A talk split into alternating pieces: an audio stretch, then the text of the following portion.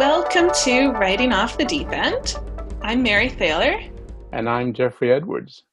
This week we're talking to a writer, L P. Kindred, who is a writer of science fiction based in Los Angeles. And he's joining us from there. So welcome, L P. Thank you. Hey, Mary. Hey, Geoffrey. Thanks for having me. Uh, we often start by asking A, a, a basic question. How did you get into writing? What what motivated you to go down this path? This is a very long story. I, for most of my life, was a singer. And so about five, six years ago, I had a vocal injury, which caused a lot of ontological dread. Like, who am I if I'm not a singer? What, if, what am I without this thing? And when that happened, some of my friends pointed out that over the years, I'd done some writing things like co-creative theater. A friend was like, we, we we put you in scenes because we knew the scene would get done. We knew you knew how to write. And that just kind of stuck with me. Like, I obviously was writing songs at the time. One day I was like, I'm, I'm just going to I'm gonna write a book. And then I started working on short story, partly because I enjoy the form and partly because it's a great classroom. Seems that that has been a good place for me to hone my craft. Songwriting, I imagine, is this very compressed form, and then you sounds like you did a little bit of theater. Were the skills that you learned in that, have you been able to do you find yourself using them now that you're writing narrative prose?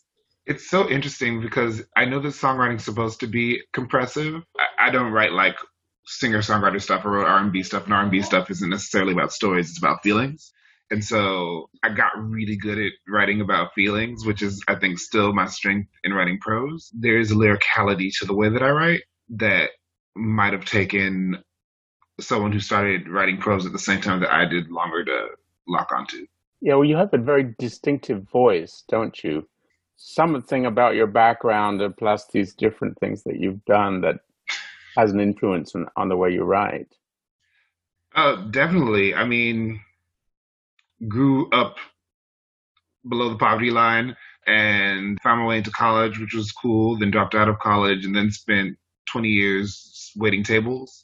And so I think that's probably the most interesting thing about the way that I see the world, because you see people in celebrations and you see them at their worst and you see them uh, disappointed and you see them contemplative. So it's like, oh, an interesting kind of like character study. You can try to kind of people watch while you while you're working, if they don't make you too angry. So you just had a story come out in FIYAH. Uh, FIYAH. FIYAH, thank you, which is the magazine of speculative fiction for writers of color. And it was about an Uber driver. And I wondered as I read it, is that a job you've done? Speaking of people watching jobs. No, well, just a quick shout out for FIYAH because I love those guys. It's a speculative fiction magazine for uh, Black writers to do their strangest, blackest, hardest to place things because people don't always get cultural context. I love those guys, and if everyone feels like going out to grab an issue, they're all out there, and I'm in issue fourteen. Hey. Okay. No, I've never been a Lyft driver or an Uber driver because I'm in the service industry. I'm kind of, I think I'm slightly more sensitive to service professionals. So like whenever I get into a Lyft, you know, I say hi because sometimes people don't. And I'm never opposed to like stopping whatever I'm doing unless I'm on a phone call. Like, you know, I'll, we can sit and have a conversation. Now I was in a, in a car with someone. He was telling me that this person got into his car and he just generated this level of uneasiness in the driver. And the driver was driving, but also like checking the rear view and didn't know what this person was going to do. But it just created so much discomfort in him. And when he dropped him off, he was just going to the movies, but we had that conversation. I was like, I can do something with it. Yeah, what if that feeling of unease was something much more sinister? Exactly. Which it turns out to be in the story. It's sort of urban fantasy, though, too, right? It's uh, speculative, but within within a, a particular register. Absolutely. Is that your setting of choice? Do you prefer, as opposed to a sec a secondary world fantasy?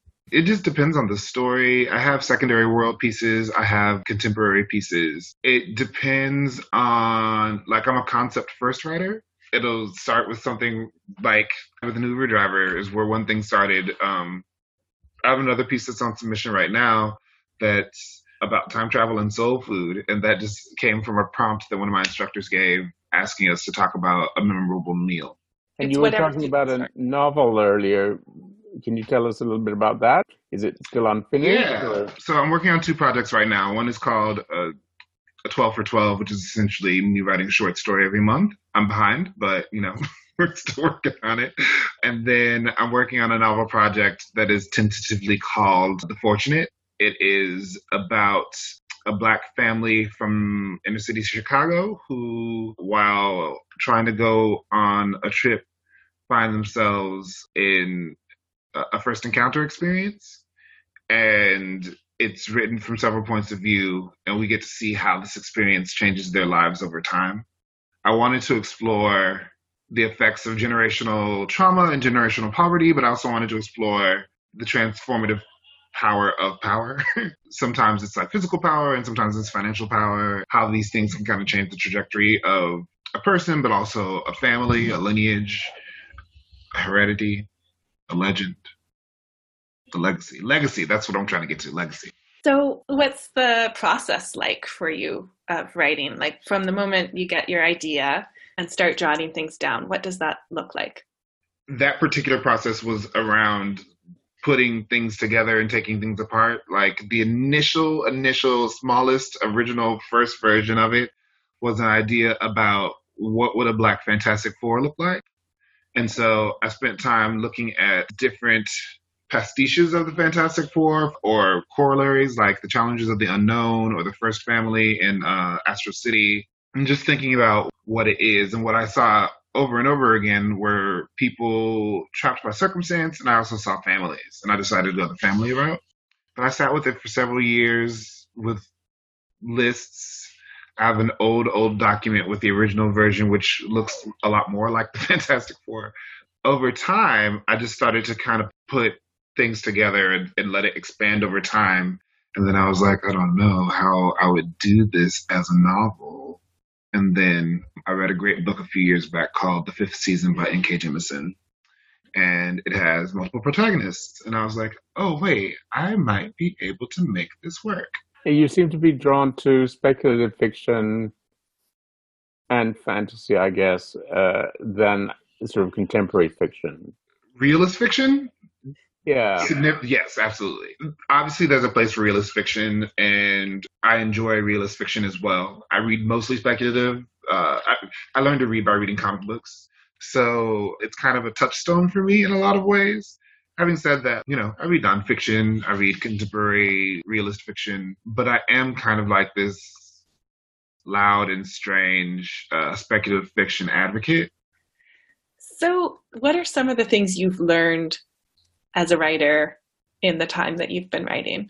I think one of the first things that I learned, and by first thing, it took me a couple of years to figure it out, that writing a novel is a Herculean task, as you can both attest.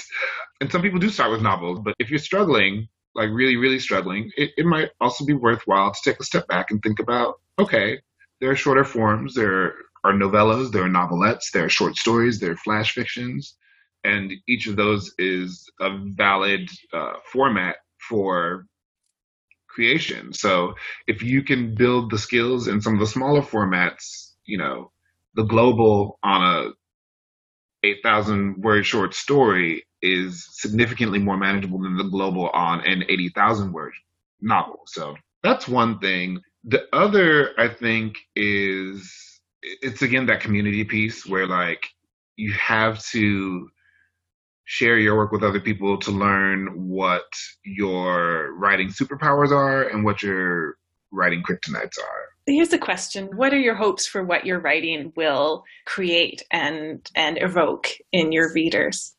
I write Black characters, frequently Black and queer, because I am Black and queer, very heavily because I didn't see things that reflected me.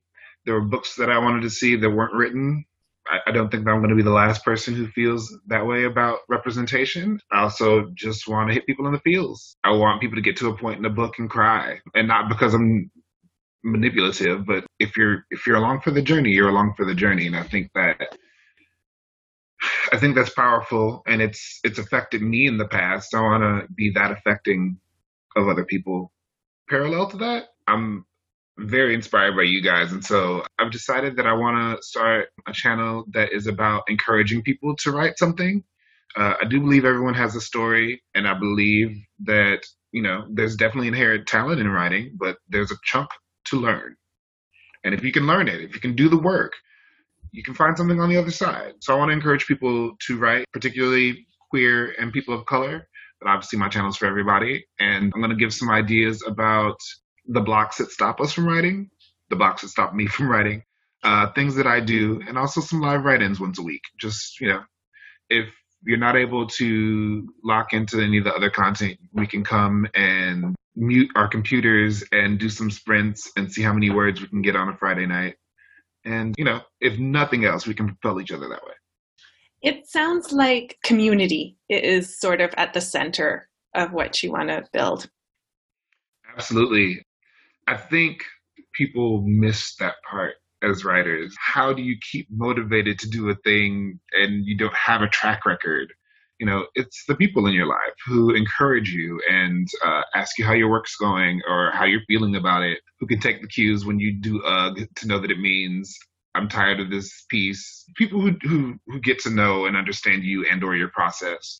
But also, there's a lot of potential energy for me when other people are succeeding. I don't have a jealousy reaction. I have an envy reaction, but not a jealousy reaction. So if, if you were to tell me that, oh, my, my short story got into this magazine, or I just got a book deal, my thought process is like, how the hell did they get it? My thought process is, oh my God, that's so exciting, because a win for one of us is a win for all of us. So as you can see, we're switching up the venue in terms of the visuals for our conclusion to L P's interview. So the uh, pandemic is considered mostly under control in Quebec City, where we are at the time that we're filming, and we were able to meet in person. Uh, so if you're still in a place where the uh, pandemic is raging out of control, um, you have our sympathies. You're, yeah, you're in our, you're in our thoughts. Um, so the next time we're going to do an episode on flash fiction. Right. Writing very, very short, which is uh, one of the big challenges for a writer, writers who have a lot to say. And so I recently did an exercise in flash fiction for Clarion West workshop, and Mary has some experience, I guess, with it. Um, so, uh, if you're interested, tune in and don't forget to subscribe. And thanks so much for watching. See you next time. Bye-bye.